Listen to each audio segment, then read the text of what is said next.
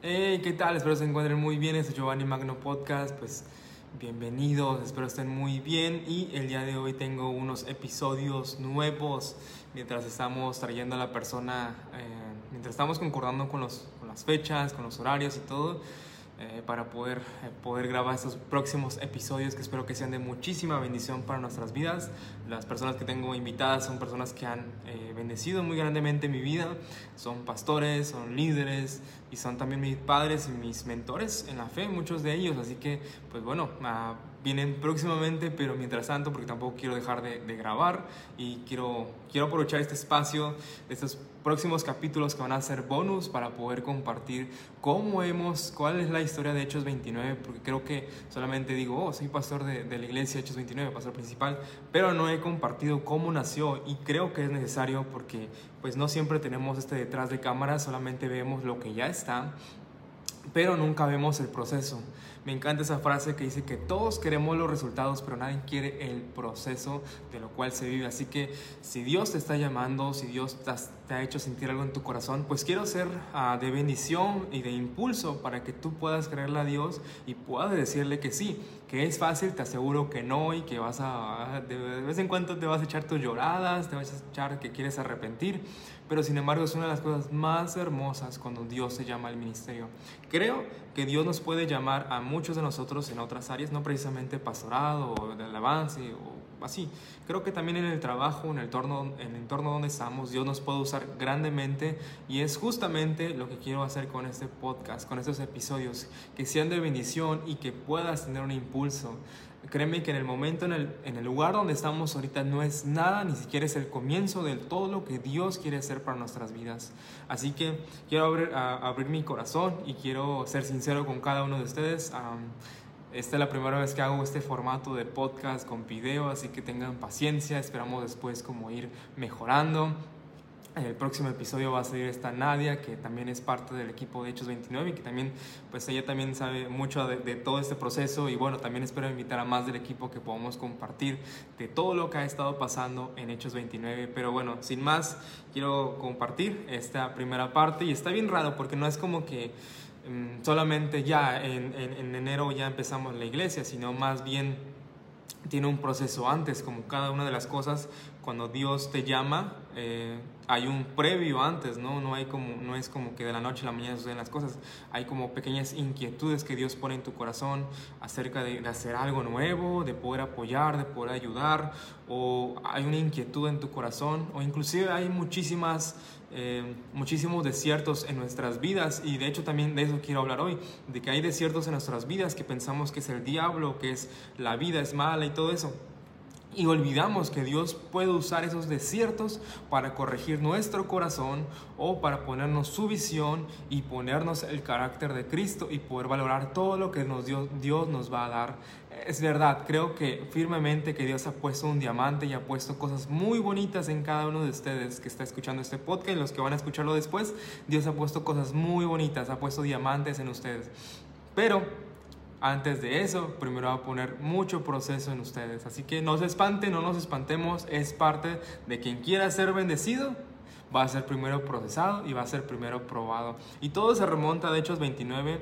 Antiguamente yo, eh, desde el 2015 hasta el 2019, mejor dicho 18, estuve trabajando de lleno con, con los jóvenes en la iglesia local donde antes yo asistía eh, desde los nueve años estuve ahí, desde que me convertí a Cristo, desde que acepté a Jesús a los nueve años de edad, a los, desde el 2015 al 2018 estuve trabajando en la mesa directiva de jóvenes, eh, siempre como, no sé, como tesorero, luego secretario y luego por una razón pues llegué a ser, en nosotros en esa iglesia le llamaban vicepresidente, que era el después del líder principal, así que llegué a estar después de, de, de esa persona en el 2019 tuve una pausa donde Dios tuvo un proceso conmigo y 2020 empecé, uh, hubo elecciones del distrito de nuestra organización cristiana donde estamos, hubo esas elecciones, quedé como, como líder de la región Distrito Golfo y bueno, 2020 y 2021, ahora sí empieza ya la historia.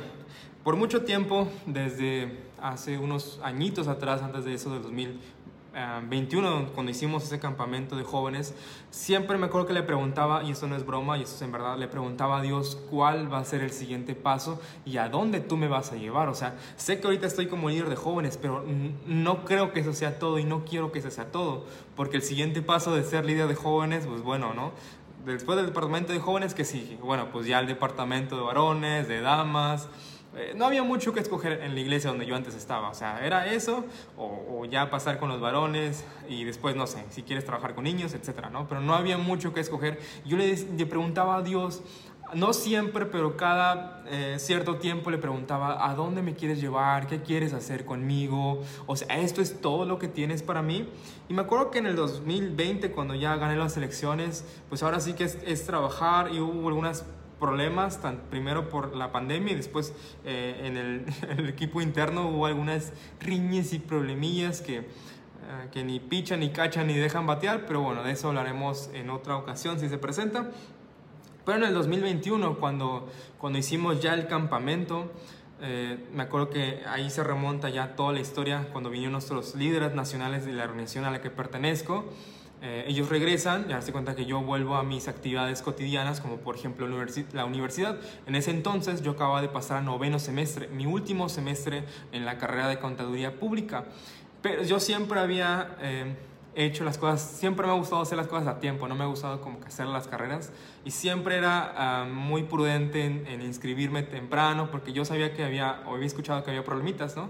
Después, algunas consecuencias. Y no sé por qué, pero el último semestre de mi carrera me tardé en inscribirme. Eso fue lo más raro que pasó, o sea, me tardé como tres días después y uh, las, lo que pasó es que hubo una materia que me tocó en la mañana. Yo siempre fui en el turno de la tarde, lo cual fue muy bueno porque yo en la mañana trabajaba y en la tarde estudiaba. Entonces yo tenía una materia a las 11 eh, y eso, eso me detuvo un poquito. Para ese entonces eh, yo estaba trabajando en un despacho, en un despacho contable, y recuerdo que después de eso yo como ah, al principio con la materia estuvo bien, no, no tuve algunos detalles, pero el problema que tuve vino después cuando hubo una oferta, tuve una oferta de trabajo más o menos en octubre por parte de una empresa que hacían como instalaciones de software contable y para mí me interesó y me gustó, pero yo tenía como un cierto miedo o una cierta inseguridad de decirle al contador, ¿sabe qué? Ya no quiero trabajar, pues porque hay una oferta mejor. Y me daba cierto temor y miedo, eh, que ahorita digo, ¿por qué no le dije la verdad, no? ¿Por qué no me animé de valor? Porque al final yo no quería, porque él me había dado como la oportunidad y él siempre me había recalcado que no siempre aceptaba a cualquiera, ¿no? Entonces a mí me daba como esa cosita de, oh, pues a mí, a mí me aceptó y a lo mejor era puro rollo de él, ¿no? Pero bueno, en ese entonces a mí me daba como ese pendiente yo le propuse poder trabajar, seguir trabajando para él nada más que a distancia y yo me iba a dedicar más a trabajar en aquella empresa donde aparte me pagaban mucho más, porque en el despacho ganaba muy poco, no sé si te ha pasado que, bueno, los despachos normalmente son, no son tan buenos pagadores, pero bueno, te pagan con experiencia, según ellos también, ¿no? El detalle fue que yo empecé a, hacerme de carrera, de, de, trabajo, de experiencia antes de tiempo. A veces yo he puesto en mis historias que a veces es muy malo el no priorizar las cosas. En ese momento debí priorizar la escuela, o sea, solamente me faltaba un semestre y debí priorizar la escuela. O sea, ahorita me pongo a pensar, ¿por qué no les dije a las personas que me contrataban que quería trabajar medio tiempo, ¿no? O déjenme chance de esa materia que queda ahí pendiente colgando a las 11 de la mañana para poderla tomar. En mi mente estaba como, ah, la escuela qué o la escuela qué importa. Y bueno, le di más prioridad al trabajo que a la escuela y eso me, tuvo muchas consecuencias eh, más tarde. Para ese entonces... Eh, después de que, de que hice, eh, acepté el trabajo, todo estuvo bien, pero después vinieron algunos, algunas invitaciones muy buenas. Creo que después del campamento vinieron cosas muy buenas que sentí que era una recompensa de Dios por todo lo que había sufrido en ese proceso del distrito, que eso lo voy a contar tal vez más adelante. Pero bueno, creo que hoy no es tan importante eh, contarlo, pero recuerdo que, que había, en ese tiempo también recibí una, una invitación por parte de un pastor en, en el la ciudad de Cihuatanejo, Guerrero, de poder compartir en su iglesia el especial de Navidad. Y a mí se me hizo muy bien, pero la empresa tenía, eh, no tenía muchos permisos que digamos, eh, pero me accedieron, me dijeron, bueno, vamos a verlo más adelante. El problema fue que hubo una rotación de empleados y muchos, pues, hubo como, de por sí la empresa no era muy grande donde trabajaba y se salieron tres, ¿no? Entonces, en esa temporada yo estuve como cubriendo varias áreas, estuve en contabilidad, estuve en cobranza, estuve en, ventas, estuve en atención a clientes, estuve en instalación, eh, estuve en haciendo, apoyándoles también en la página para hacer publicidad, estuve en algunas áreas, ¿no? Eh, apoyando ahí también, pero eh, el problema fue que como no había, como hubo esa rotación y aparte no, estaban no, no pudieron contratar nuevas personas, pues estaba cubriendo y no me daban los permisos para poder ah, ir a Cihuatanejo. Y aparte había otro evento con un pastor que es un mentor mío y que el cual lo quiero mucho. Y no sé si va a escuchar este podcast, pero bueno, lo quiero y lo aprecio bastante. Lléveme a Los Ángeles, por favor. Sácame de aquí. Pero bueno, eh, entonces fueron dos permisos que tenía que pedir, uno para ir a González en noviembre y otro para ir a Cihuatanejo en diciembre, el cual me dijeron un rotundo no. Lo vamos a ver después gracias a Dios me dejaron ir a, González en noviembre. Pude escaparme un viernes y eh, en la a mediodía y pude estar ahí en el evento. El problema fue después como otra persona renunció, yo llegué tarde ese día, día sábado, llegué tarde al trabajo y me acuerdo que ese día tuve unos problemillas y, y bueno, todo estaba bien a este momento.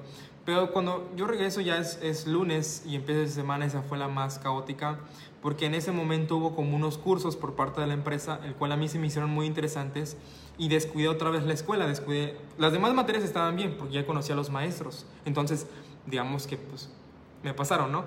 Pero el problema fue con, con esa materia de costos que tenía a las 11 de la mañana, que la maestra nunca me había conocido y nunca había estado con ella. Eh, digamos que pasó a otros, pero pues no me pasó a mí. Entonces, eh, el problema es que cuando fue el día del examen, y que había una oportunidad como para hacerlo, yo estaba en el curso de la empresa y me lo perdí. Entonces cuando yo hablé con la maestra fue demasiado tarde y pues ya estaba reprobado. Aparte, para ese entonces pues ya no habían contratado gente para que entrara a la empresa. Entonces cuando yo hablo con ellos para decirles de Cihuatanejo, ellos me dijeron que no, que no pueden hacerlo. Y fueron unos días, esa misma semana, fueron unos días muy difíciles porque ya, estaba, ya no me sentía cómodo porque ni siquiera estaba en el área que me habían contratado al principio, que era para la instalación de software contable, en, en un programa que se llama aquí en México Compact. A mí se me hacía muy interesante, pero ya no, me, ya no estaba en esa área, sino que me habían movido a contabilidad y ya me sentía muy incómodo porque pues, me vine del despacho para acá, para que me vuelvan a meter ahí. No me sentía cómodo y aparte no tenía el permiso yo decía, ¿cómo le voy a hacer? ¿no? Me sentía muy presionado y aparte había reprobado la materia, por lo tanto tenía que pedir permiso para un cierto tiempo, tomar cursos y recursar la materia, el cual al final tuve que optar, como no me dieron permisos eh, y no pude llegar a una negociación con ellos, tuve que renunciar. Y digamos que me fui como que en cierta parte feliz, como en ese momento, me fui feliz como, oh, estoy cumpliendo mi sueño, oh, me estoy yendo, ¿no? Y, me acuerdo que esa semana estuvo bien. Yo seguía trabajando en el despacho todavía, aunque ganaba mucho menos, o sea, como cuatro veces menos de lo que ganaba en esa, en esa empresa. Pero bueno, me fui feliz hacia Guatanejo, lo disfruté, prediqué, estuve después de, predicando después de un pastor que tenía muchos años y me acuerdo que fue muy bonito porque eh, él predicó en la mañana el domingo y pues me acuerdo que le dije, oh, qué bien, eh, qué bien predica usted, ¿no? ¿Cómo le hace? O algo así. Yo quería como, no sé, ahí sacar algo de plática y tips y así. Y él me dijo, me, me preparo bien, me la paso preparándome. Fue lo único que me dijo. Pero estuvo bonito porque en la tarde él me felicitó en el por el mensaje. Entonces, ahí me la pasé muy bien, ¿no? Hice nuevos amigos y todo eso. El detalle fue la cruda realidad cuando vuelvo de Cihuatanejo a Tampico. Eh, y me doy cuenta que no tengo trabajo, no tengo el trabajo que, pues que tenía antes donde estaba ganando más o menos bien.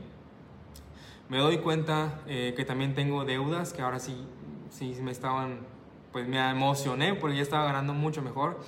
Entonces me eché unas deudas y, y aparte el, el, sentimiento de haber reprobado, porque nunca había reprobado una materia, lo más que había hecho es reprobar eh, un ordinario A, pero bueno, lo pasé en el, en el B, ¿no? Y eso fue más unas ah, cosas personales del maestro con otros compañeros y entonces llevó entre varios ahí entre la cola, ¿no? Pero ah, de ahí en fuera nunca había reprobado en mi vida, entonces, eh, y menos me esperaba reprobar en el último año de mi carrera. Entonces ah, me sentía tan mal porque una sola materia me detenía para seguir avanzando, de poderme graduar. Me perdí la ceremonia eh, no me sentí como que bien de asistir y que me preguntaran cosas. Entonces no, no me perdí eso, eh, no pude seguir con la titulación y, y pasar una serie de cosas, ¿no? Ese, ese año sí me sentí un poquito mal por, por, por, lo que estaba pasando, ¿no? Como que después de Cihuatanejo empecé a entender muchas cosas como qué estoy haciendo, o sea, no sé si debí, sentía esa culpa de debía ir a Cihuatanejo, no debía haber ido, debía haber eh, renunciado, debía haber negociado más, como que queda eso, ¿no? De que pues ya pasó eh, eh, lo, que, lo padre del día, de predicar y todo eso, pero ahora qué sigue, ¿no? ¿Qué va a pasar contigo? Y eso fue un poquito de, de la situación que estaba viviendo. La situación empeoró el año siguiente, cuando empezó enero porque en las últimas fechas de diciembre el contador se había ido pues de vacaciones, pero el cuate pues no me pagó. es como que pues sí vete de vacaciones, pero pues págame las semanas, ¿no? Entonces las deudas seguían, no estaba recibiendo y de alguna manera me sentí un poquito culpable por, por lo que estaba sucediendo. Así que estaba con lo que más batalla creo uno es con la culpa, es con los pensamientos que no los dejan. Pero las cosas siguieron, ah, digamos, empeorando. Yo para febrero tuve una invitación a, Río Bravo. Ah, porque para ello eh, yo estaba intentando como que hacer, generar otras fuentes de, de, ingresos, ¿no? De las cuales nunca despegaron, de las cuales nunca crecieron, si soy sincero. De hecho, ahí también nació Epic Day Coffee en febrero de ese mismo año, donde según yo, para, pues para generar un poquito extra de dinero, empecé como un emprendimiento de café, el cual ya lo pueden visitar. O sea, sigue Epic Day Coffee eh, y ahorita estoy aunque eso lo voy a contar después, pero ahorita estoy trabajando con la Facultad de Comercio y Administración, la historia después se puso buena, pero bueno, puedes encontrarlo en la descripción de abajo del podcast, ya sea que lo, en cualquier plataforma que lo estés escuchando o viendo, pues bueno, puedes encontrar ahí lo de Epic Day Coffee, pero ahí nació, en ese tiempo de dificultades. Pero bueno, este, empecé a hacer varias cosas y para generar un poquito de ingresos y nada me estaba funcionando, o sea, todos eran un, un total, no un fracaso, sino un total fracaso. Y es algo que me he reservado mucho y me estaba reservando mucho platicarlo y creo que es bastante sanador. Uh, porque ahorita ven muchas cosas buenas, ¿no? Pero sin, sinceramente en su tiempo no fueron tan buenas lo que estaba pasando. Me acuerdo que para febrero del 2022, el año pasado, tuve una invitación a predicar a, Río Bravo, el cual acepté porque yo sabía que no, como iba a terminar la mi temporada de distrito, eh, de líder de distrito y, y, tenía, si quería volver... Um, por las cosas que pasaron tenía que volver a las elecciones, ¿no? Tenía que volver a ver elecciones y no podía reelegirme automáticamente como si no hubiera pasado esos detallitos, problemillas. Pero bueno, entonces acepté ir a Río Bravo, el cual eh, de hecho me enfermé, estuvo bastante curioso. Y estuvo bien, ¿no? Pero me sentí triste porque más adelante eh, pasó que, que efectivamente no, no gané el distrito. Pero bueno, aunado a eso, recuerdo que había una, esto nunca, eso sí nunca lo he contado y creo que, que lo voy a contar por si a alguien le ha pasado algún soldado caído. Había una muchacha el año, el año pasado, bueno, pasado, ¿no? Como que platicábamos, pero no, no le hacía mucho caso, pero en esas fechas de, como que empecé a gustar, ¿no? Dije, bueno, a lo mejor es una buena chica y dije, bueno, a lo mejor sí se puede dar y, y también eh, mi mentor de vida me, animaba a poderle hablar a esa chica y bueno, dije, bueno, bueno, voy a hacerle, ¿no? Igual si yo estoy haciendo pensamientos, igual si funciona, igual si es. Digo, no me caía muy bien eh, porque sentía que era muy ah, mimada, entonces a mí no me gustaba mucho eso. Eh, pero bueno, le hice caso a mi mentor y lo hice y, y me acuerdo que un 14 de febrero le regalé flores a la chica, se lo mandé por, por Uber, por Uber eh, paquetería. Y me acuerdo que, que yo me está, en mi mente como que funcionaba bien. No sé si te ha pasado que en tu mente crees que las cosas están funcionando y se ven perfectas. en mi mente funcionó, pero en la vida real no funcionó y yo me quedé pensando como, ¿cómo es posible? ¿no? O sea, yo pensé que sí íbamos, como que sí había esa conexión y, y, y, no. Y eso fue como que aunado, aunado más a mis fracasos, aunado más a mis dedos, aunado más a mi culpa.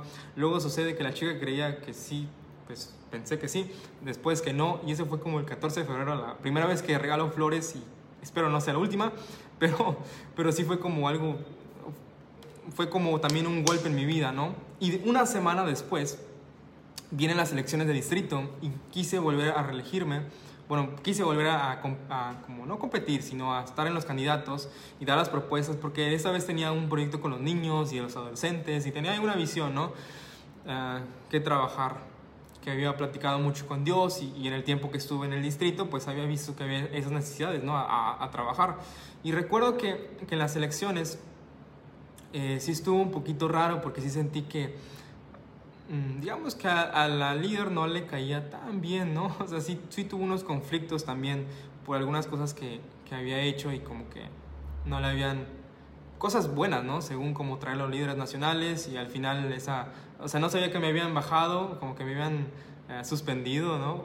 Sin que me diese cuenta y cosas así, ¿no? Pero sí sentí que, que estuvo como siento yo como que sí estuvo arreglado la forma en como que me estaban, porque éramos como cinco o seis candidatos, y la forma en que ah, cuando pasaba yo lo sentía como un poquito extraño. Y ya empecé, present, eh, presentí que no iba a ganar, por la forma en que me estaban acomodando y cómo estaba de que esta persona o Giovanni o esta persona, ¿no? era como que ah, creo que no voy a ganar, creo que sí está poniendo más énfasis en otras personas.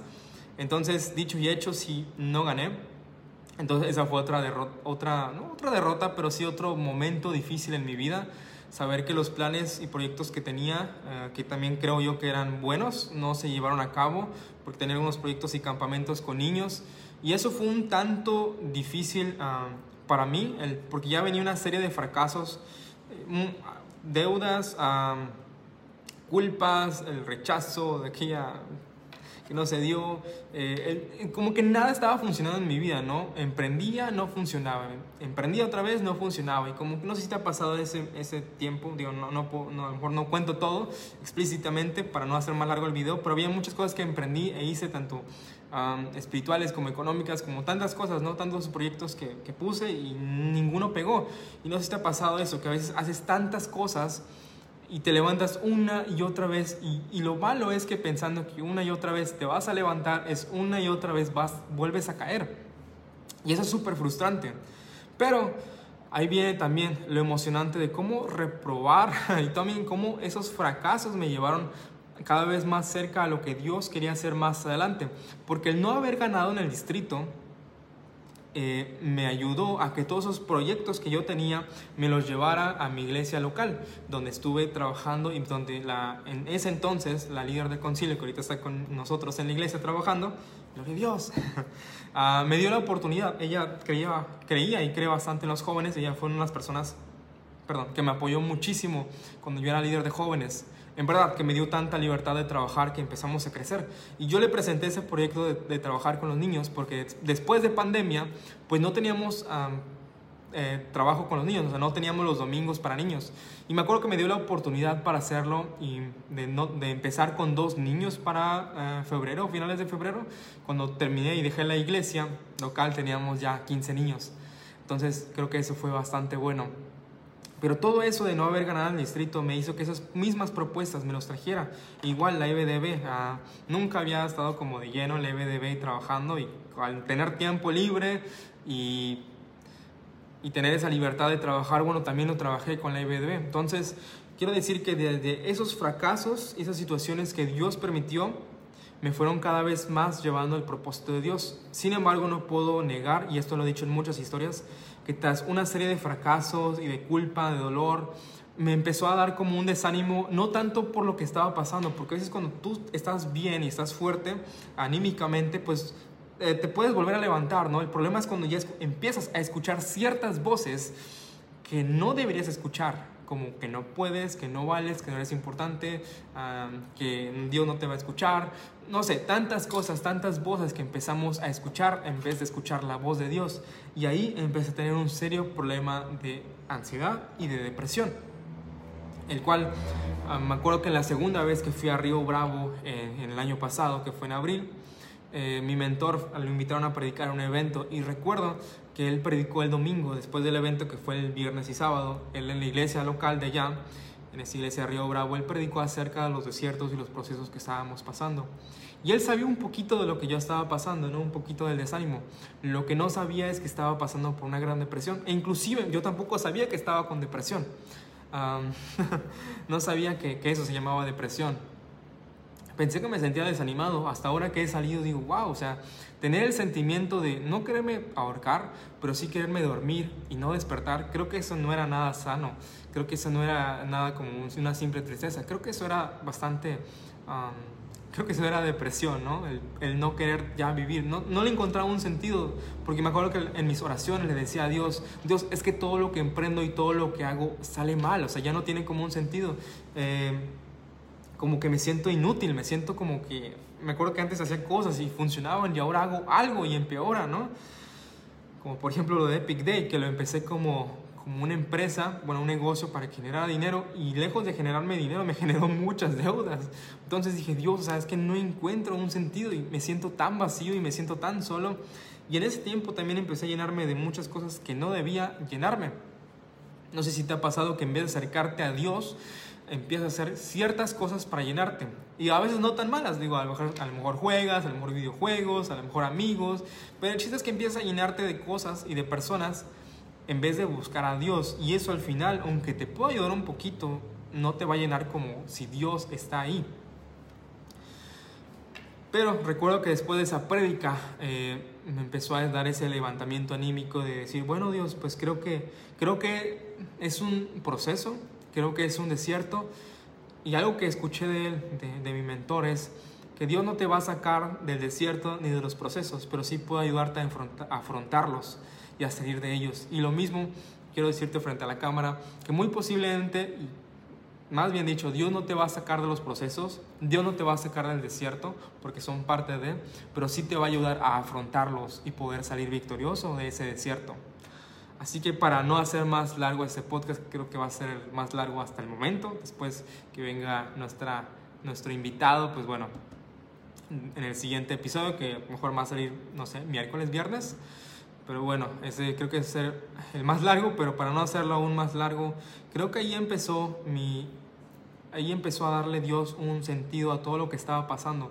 Pues al no tener... Eh, digamos, un empleo muy fijo, porque en el despacho eso sí me pagaba un poquito, pero tenía muchos permisos y tenía mucho acceso a, ciertas, a ciertos favores, ¿no? De, salir temprano o de faltar tal día. Entonces no me pagaba con dinero, bien, pero me daba algunos permisos, ¿no? Y eso mismo me hizo poder eh, ir a ciertos eventos o lugares donde me invitaban a predicar, pude ir, no sé, por ejemplo, ir a, la convención, eh, después a Monterrey a compartir y después pude, ah, se dio la oportunidad de poder ir a un evento que teníamos a nivel regional ah, de Estados Unidos, Canadá y, México y creo que el Caribe también, a un evento en, en Rosarito.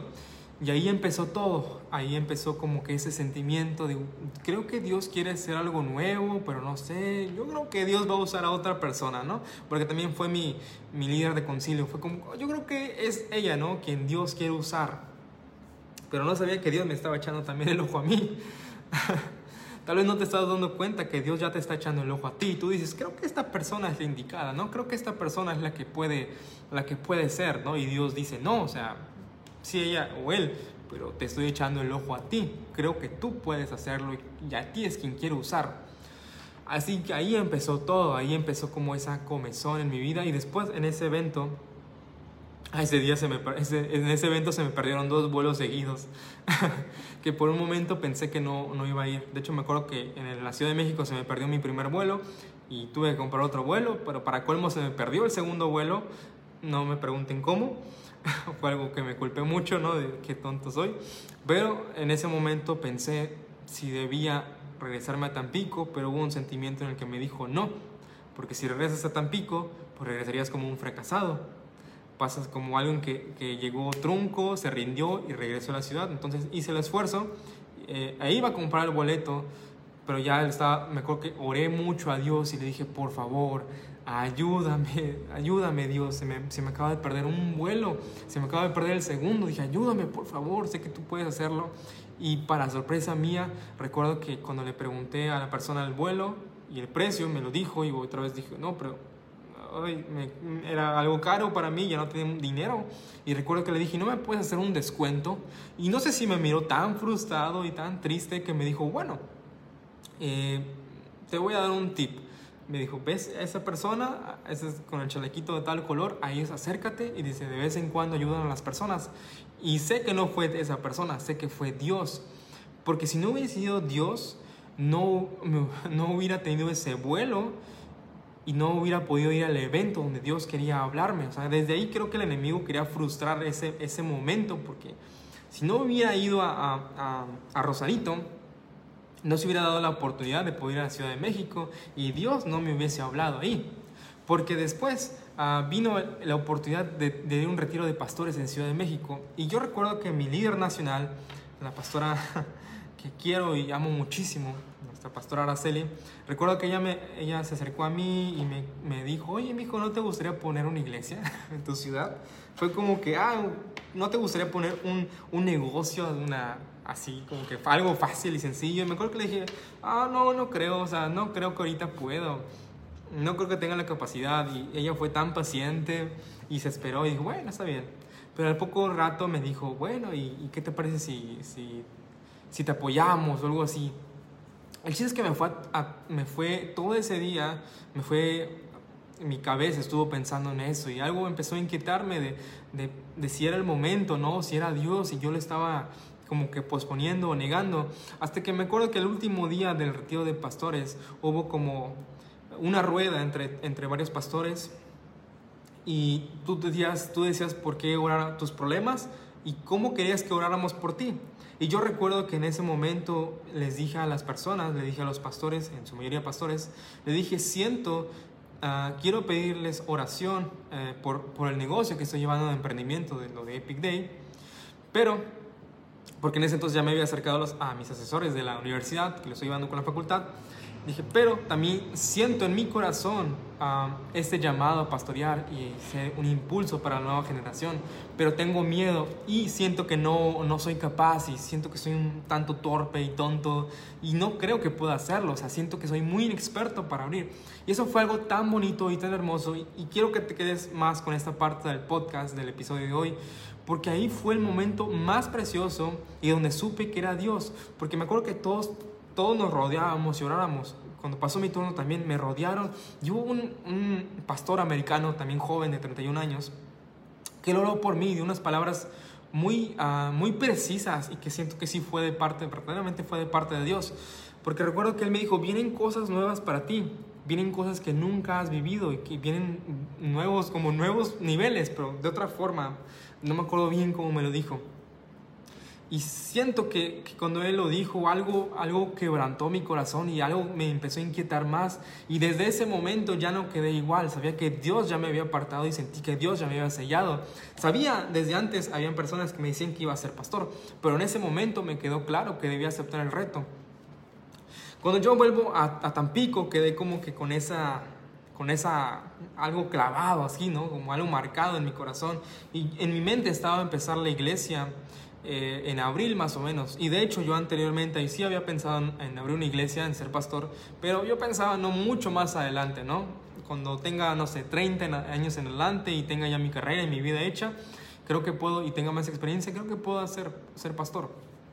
Sin embargo, pues mis planes eran muy distintos a los planes que Dios tenía para mí. y, tal vez los planes que Dios tiene para ti, no tal vez, los planes que Dios tiene para ti son tan distintos a los que tú estás pensando llevar a cabo. tal vez tú piensas en unos años y Dios piensa tal vez en unas semanas o unos meses. No lo sé.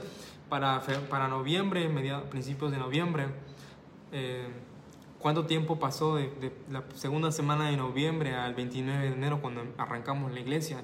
Así que cuando vengo acá a Tampico y le cuento a mi líder del concilio lo que estaba pasando, la inquietud que sentía en mi corazón, ella me apoyó y de hecho íbamos a iniciar en abril, pero algunas cosillas que pasaron lamentablemente en la iglesia local, algunas presiones y algunas grillas que hay ahí, ah, que siguen existiendo ahí, algunas grillas, um, tuve que salirme antes eh, y tuve que empezar, ¿no? Como que sentí la presión y sentí un poquito de mala, de mala intención. Entonces eso lo hizo apurarnos y lo fue tan interesante fue tan curioso porque eso mismo movió la fecha al 29 de enero. la cual es, la, es el número que tenemos en el nombre de nuestra iglesia, Hechos 29, y empezó un 29 de enero, así que eso fue algo muy, no sé, algo muy interesante. Y de hecho cuando se cumplen seis meses, medio año, también es 29 de enero. Pero bueno, nuestra invitada de hoy está por llegar y bueno, los dejo con el siguiente episodio. Nos vemos, chao.